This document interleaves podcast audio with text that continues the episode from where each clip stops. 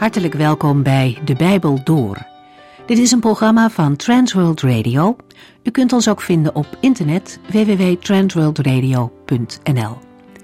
De Bijbel Door is een radioserie die in vijf jaar tijd door de hele Bijbel gaat. Van Genesis tot Openbaring, van kaft tot kaft.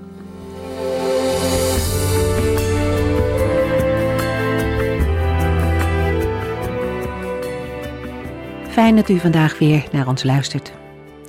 We denken in deze aflevering na over een aantal psalmen. En voordat Cor Weda begint met psalm 56, kijken wij nog even terug naar psalm 52. Deze psalm staat in groot contrast met de vorige. In psalm 51 staat berouw en de vergeving van de Heere centraal. Maar in deze psalm gaat het over een bijzonder hoogmoedig mens die volhardt in de zonde. Hij vertrouwt op zijn rijkdom en geeft de Heere geen plaats. Hij kent geen berouw en daardoor loopt het uiteindelijk slecht met hem af. En daarmee is er een eenheid in de boodschap van beide psalmen.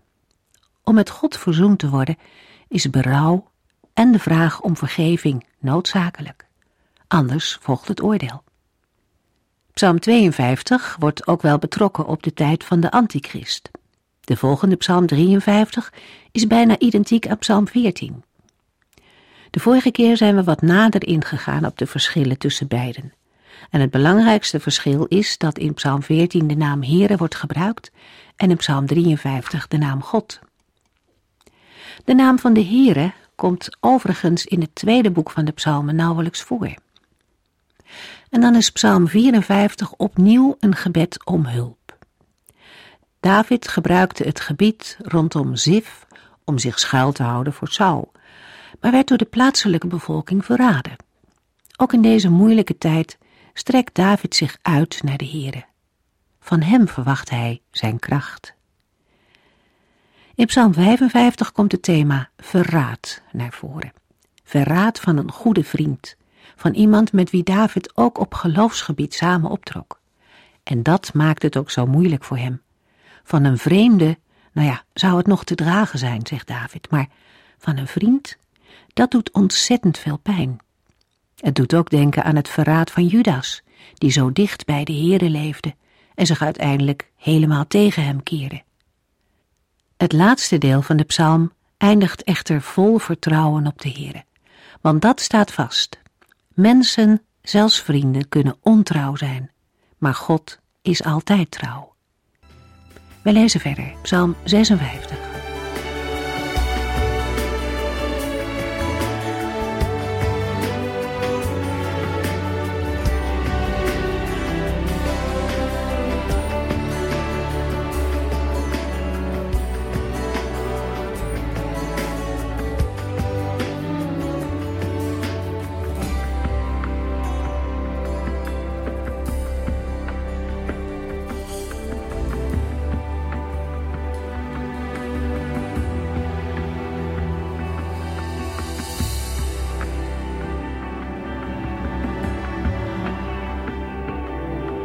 Psalm 56 is algemener van aard dan de aanleiding die in het opschrift wordt genoemd. Bij veel psalmen zijn de bewoordingen zodanig dat ook andere mensen zich erin kunnen herkennen, zodat dit niet hoeft te pleiten tegen het auteurschap van David en de situatie die hij in Gat meemaakte. Verder valt in de psalm al snel op dat de dichter een groot vertrouwen op God heeft. Het is daarom niet vreemd dat uitleggers de psalm ook wel anders hebben willen aanduiden, namelijk als een gebedspsalm van de enkeling en niet als een specifieke klaagzang. Psalm 56 bestaat uit twee hoofddelen, vers 2 tot en met 5 en 6 tot en met 12. Die gaan over angst voor vijanden in relatie tot vertrouwen op de Heere. Het slot in de versen 13 en 14 toont een groot vertrouwen in de Heere. Maar dat vertrouwen wordt ingebed in de belofte om na te komen wat de dichter heeft beloofd. Psalm 56 is de eerste van een serie van vijf die een waardevol of speciaal lied worden genoemd. De term wordt ook vermeld in Psalm 16. Het lijkt te gaan om een waardevol lied, al is de uitleg van het woord onzeker. De vertaling van de melodie waarop de psalm ten gehore moet worden gebracht is moeilijk en wordt in sommige vertalingen onvertaald gelaten. De rest van het opschrift verbindt Psalm 56 met de context van 1 Samuel 21, waar David in Gad ontmaskerd dreigt te worden door de Filistijnen. Psalm 56, vers 2 tot en met 5. Wees mij nabij, o God, en geef mij uw genade, want de mensen trappen mij tegen de grond. De hele dag brengen mijn tegenstanders mij in het nauw. Mijn vijanden tergen mij de hele dag. Talloze staan nu boven mij en strijden tegen mij. Juist als alles mij angst aanjaagt, stel ik op u mijn vertrouwen. Op u, mijn God, ik prijs uw woord. Ik vertrouw op God en ken geen angst. De dichter ervaart grote weerstand van zijn vijanden en vraagt de Heer om hulp. De druk die David ervaart duurt voort en is bedreigend, want zijn tegenstanders zijn met velen en houden niet op hem het leven zuur te maken. In die dreiging verliest hij zijn vertrouwen op God niet. Psalm 56, vers 6 tot en met 12. Zij verdraaien voortdurend mijn woorden. Zij beramen kwade plannen tegen mij. Zij willen mij overvallen en bespionieren mij. Ze letten op elke stap die ik zet in de hoop mij te kunnen doden. Zouden zij die zoveel slechts en zoveel zonde doen kunnen ontkomen? O God, vernietig hen. U neemt mijn zwerftochten waar en kent elke traan die ik stort. Alles staat immers in uw boek. Als ik u te hulp roep, zullen mijn vijanden terugdeinzen. Ik weet zeker dat God mij zal helpen. Ik loof en prijs het woord van God. Ik loof en prijs het woord van de Heere. Ik vertrouw op God en ken geen angst. Wat zou een mens mij kunnen aandoen? De situatie is zo moeilijk dat David weer terugvalt in zijn klacht. De tegenstanders verdraaien zijn woorden en maken plannen om hem ten val te brengen. Als roofdieren loeren ze op hem om hem de fatale slag toe te brengen en van de buit te genieten. In deze situatie komt de gedachte boven: zouden zij kunnen ontkomen? De dichter uit de wens: O God, vernietig hen. David doet een beroep op de hemelse registratie. Hij gaat ervan uit dat zijn klachten en zijn tranen door de Heere worden opgemerkt, opgetekend en bewaard. In vers 11 wordt het woord van God geprezen. Als een nadere specificatie klinkt in het tweede versdeel van vers 11 de naam Yahweh, Heere. Die naam valt op, juist in de tweede bundel van de psalmen, waar de naam Elohim veel vaker voorkomt. Het benadrukt de identiteit van de Heere, die zijn verbond waarmaakt, want de Heere leidt de wegen van zijn volgelingen, terwijl de weg van de goddeloze rechtstreeks naar de afgrond voert. Voor wie vertrouwt op de Heere, is er geen enkele reden om bang te zijn voor mensen. Psalm 56, vers 13 en 14. Ik heb u geloften gedaan, o God. Ik zal ze nakomen met offers waarmee ik u zal loven en prijzen. Want u hebt mij bevrijd van de dood, mij het leven teruggegeven. U hebt mij weer in ere hersteld. Nu mag ik weer leven voor Gods aangezicht in zijn licht dat leven geeft. De wetenschap dat de Heere ver boven zijn schepselen is verheven, biedt de mogelijkheid om angst te relativeren. Vanuit de geloofsrelatie kan gezegd worden: wat kan een mens, een schepsel, mij doen als de schepper aan mijn kant staat? Het antwoord op deze retorische vraag is: niets. Het vertrouwen wordt gevoed door het woord van God, opdat ook wij ons aan zijn woord kunnen vasthouden in tijden van angst en nood. We gaan verder met Psalm 57. Psalm 57 heeft twee speerpunten: tegenstand van vijanden en vertrouwen op God. De psalm is het best te omschrijven als een smeekgebed waarin nadruk ligt op vertrouwen in de Heer. De tekst heeft twee delen die allebei worden afgesloten met het gebed dat de Heere zijn grootheid laat zien en de aarde zijn geweldige majesteit toont. In het verloop van de psalm spreekt David steeds indringender zijn geloofsvertrouwen uit. Psalm 57, vers 1.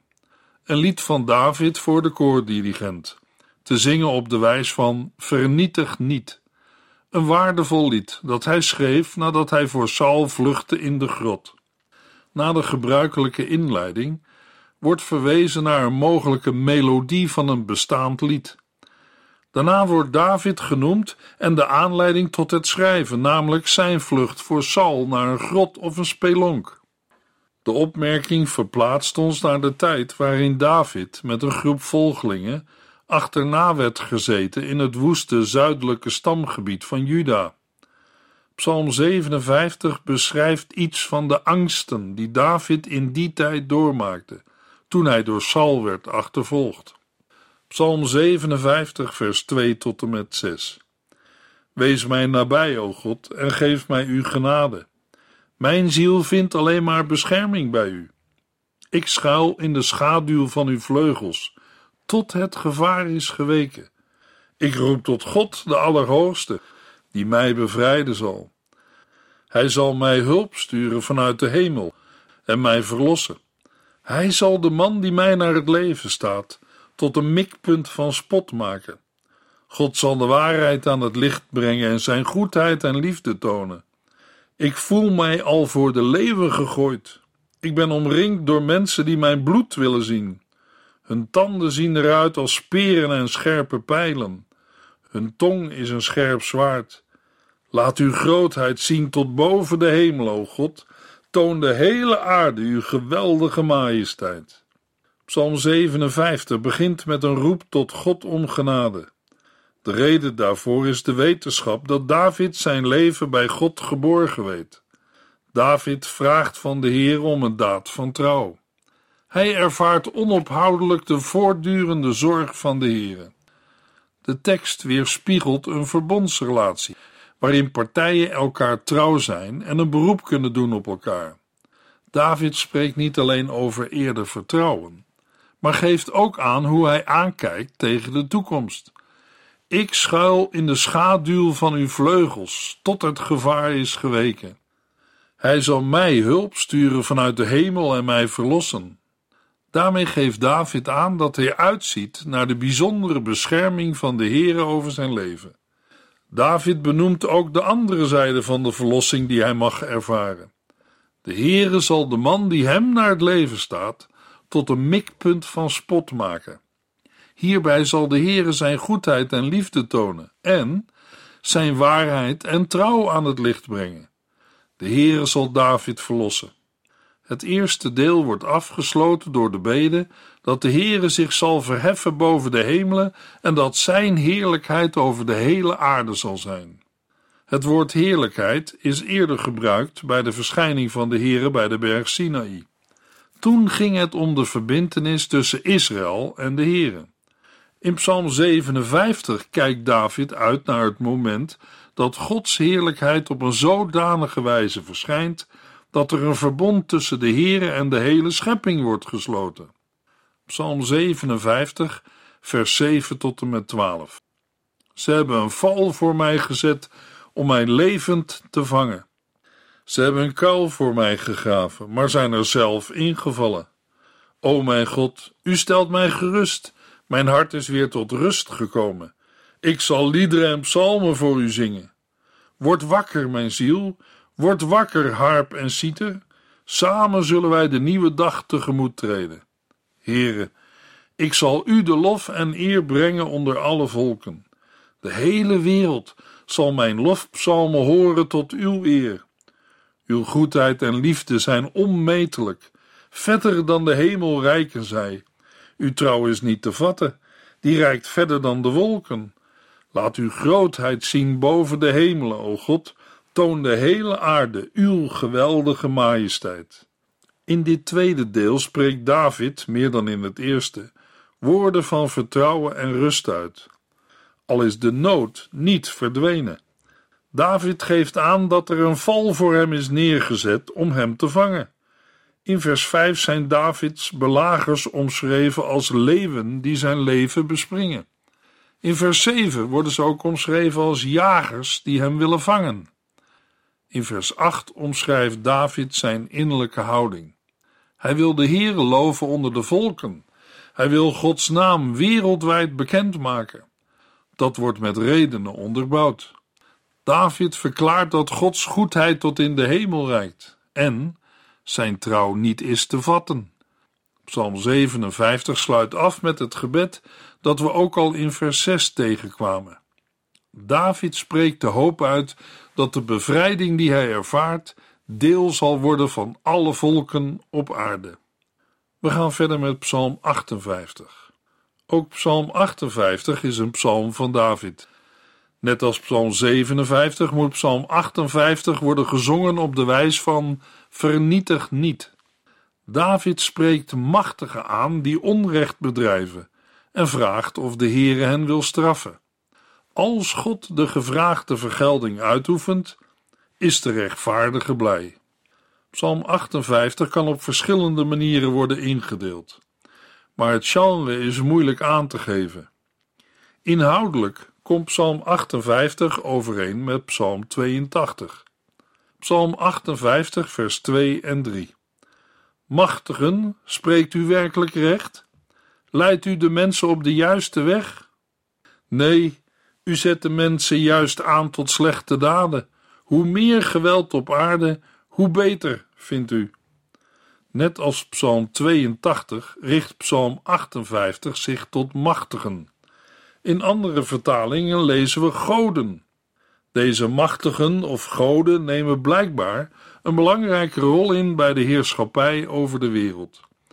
Ze worden aangesproken op de manier waarop ze recht spreken over mensen en gebieden die hun zijn toevertrouwd. We hebben hier te maken met goden die als reële machten worden voorgesteld. Al geldt bij dit alles dat de Heere de God der goden is. Hij is boven alle machten verheven. Uit vers 3 blijkt dat deze heersers hun macht niet op een goede wijze gebruiken. De dichter spreekt deze machten bestraffend en op profetische wijze toe. In de versen 4 tot en met 6 vinden we een overgang, doordat David niet meer spreekt tot de machtigen of goden, maar over goddeloze mensen. De slechtheid van deze mensen wordt op verschillende manieren beschreven.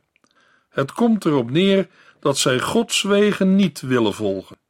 Ze zijn venijnig als de slangen en luisteren naar niemand. Psalm 58, vers 7.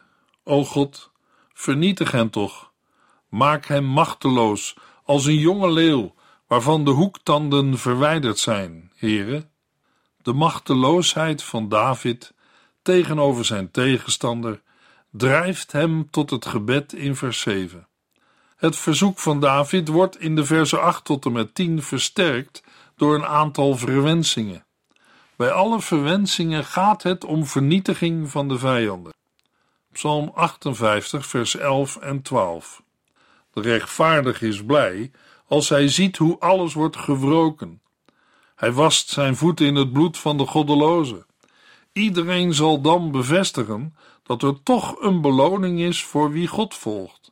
Er is op aarde maar één God en hij zorgt voor recht en gerechtigheid. Nadat David de ondergang van de onrechtvaardige heeft gevraagd, volgen nog twee versen waarin gesproken wordt over de zekerheid die een rechtvaardige in zijn leven mag ervaren. David zegt in vers 11 dat de rechtvaardige blij is als hij de wraak van God ziet. De uitdrukking wraak en de beelden die erbij worden genoemd kunnen op ons hard overkomen. De positieve kant ervan is dat in de psalm alles draait om Gods betrokkenheid bij de wereld en bij zijn onwil om genoegen te nemen met onrecht en onrechtvaardigen. Het uitzicht van Psalm 58 is niet beperkt tot een bepaald land. Het kwaad is in alle landen aanwezig. De God van Israël is zo machtig dat hij recht zal doen op de hele aarde. Profeten als Jezaja, Jeremia en Zacharia werken dit thema verder uit. De dichter van Psalm 58, neemt veel onrecht waar in deze wereld en herleidt dit tot een geestelijke achtergrond.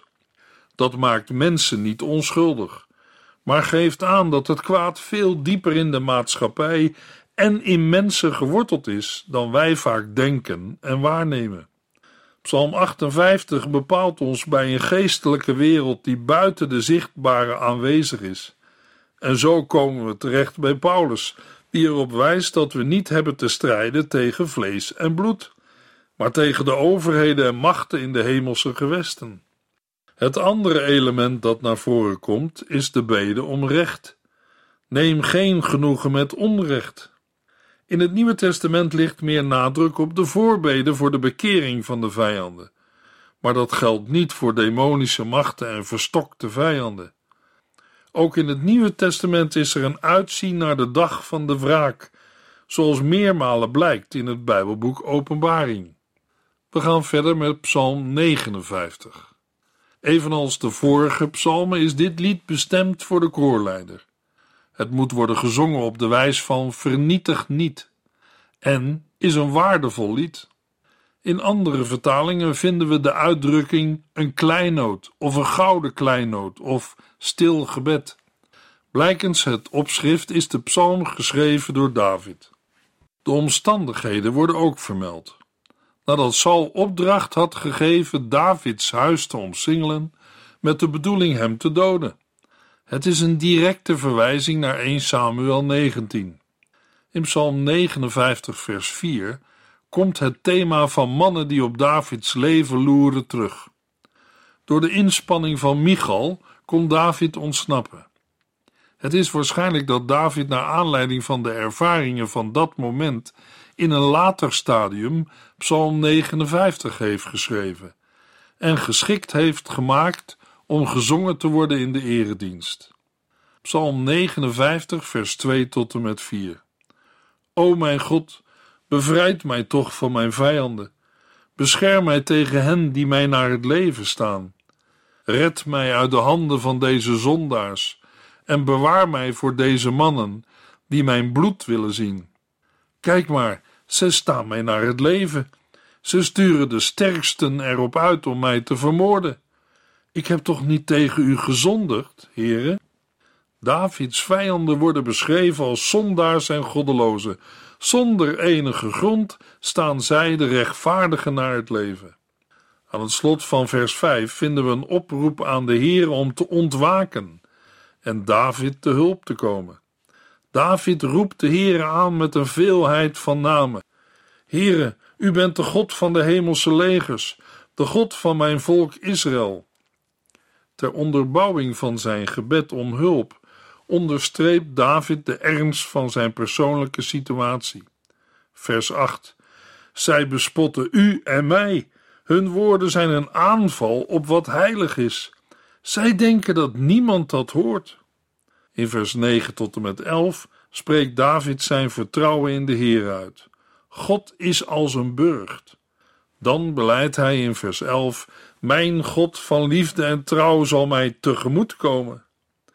Nadat het eerste hoofddeel is geëindigd met een uiting van vertrouwen in de Heere, begint David opnieuw met een smeekbede. De wens om zijn vijanden te vernietigen krijgt een bijzonder heftig karakter doordat David vraagt: dood hen niet.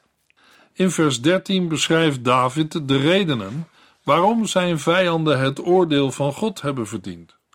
Hij wil dat de Heer hen zodanig vernietigt dat zij niet meer bestaan. Daarbij is het einddoel gericht op het wereldwijde heil. Het besef dat God regeert over Israël en de rest van de wereld. In vers 18 omschrijft David de Heere als degene die hem trouw is. De Heere onderwerpt de vijanden, maar is ook de God die trouw is aan zijn kinderen. Die boodschap wordt bevestigd in het Nieuwe Testament. We gaan verder met Psalm 60. In Psalm 60 smeekt David om overwinning op zijn vijanden. Hij doet dit namens het volk en daarom kan het lied als een collectieve smeekpsalm worden aangeduid. Na het meest uitvoerige opschrift uit het psalmboek in de versen 1 en 2 klinkt een klacht over het door God verstoten volk. In de versen 3 tot en met 7 klinkt een bede om verlossing. Hierna volgt in de versen 8 tot en met 11 een godspraak, waarna het geheel wordt afgesloten in de versen 12 tot en met 14 met een pleidooi voor leiderschap en bevrijding. Het is opmerkelijk dat de versen 7 tot en met 14 grotendeels identiek zijn aan Psalm 108. Daar functioneren deze woorden vooral in het kader van een bede om een toekomst, waarin de Heere zijn heerschappij over de volken vestigt. Psalm 60 is bestemd voor de koordirigent en is gemaakt op de wijs van de lelie van het getuigenis. Ook dit lied wordt aangeduid met de uitdrukking een waardevol lied en is door David als een onderwijzing geschreven. De aanleiding ligt in Davids gevecht met de Arameërs en in Joabs overwinning op de Edomieten in het Zoutdal. Vanuit deze overwinningen blikt David terug op een eerdere moeilijke situatie. De bede om verlossing begint met een vraag aan de Heere, zijn volk te verlossen. Psalm 60 eindigt met een belijdenis. Met de hulp van God kunnen wij dapper strijden. Hij zal onze vijanden verslaan. In vers 8 tot en met 10 wordt een godspraak geciteerd. Dit godswoord is geënt op de belofte aan Abraham, aan wie een groot land en een groot volk is beloofd. Een groot deel is vervuld onder David, toen het land zich uitstrekte van de Eufraat tot de Sinaï. Maar dat rijk is niet in stand gebleven. Het dieptepunt werd bereikt toen het volk in ballingschap ging en er geen nationale staat Israël meer was. Toch heeft de Heere daarna ook weer een omkeer en een terugkeer gebracht. Als christenen weten wij dat de Heere zijn belofte aan zijn volgelingen in Israël gestand heeft gedaan door de komst van zijn zoon Jezus Christus, de verwachte Messias. Door hem zijn de beloften aan Abraham en David vervuld. In de toekomst zal dat nog rijker het geval zijn. In de volgende uitzending lezen Psalm 61 tot en met 66.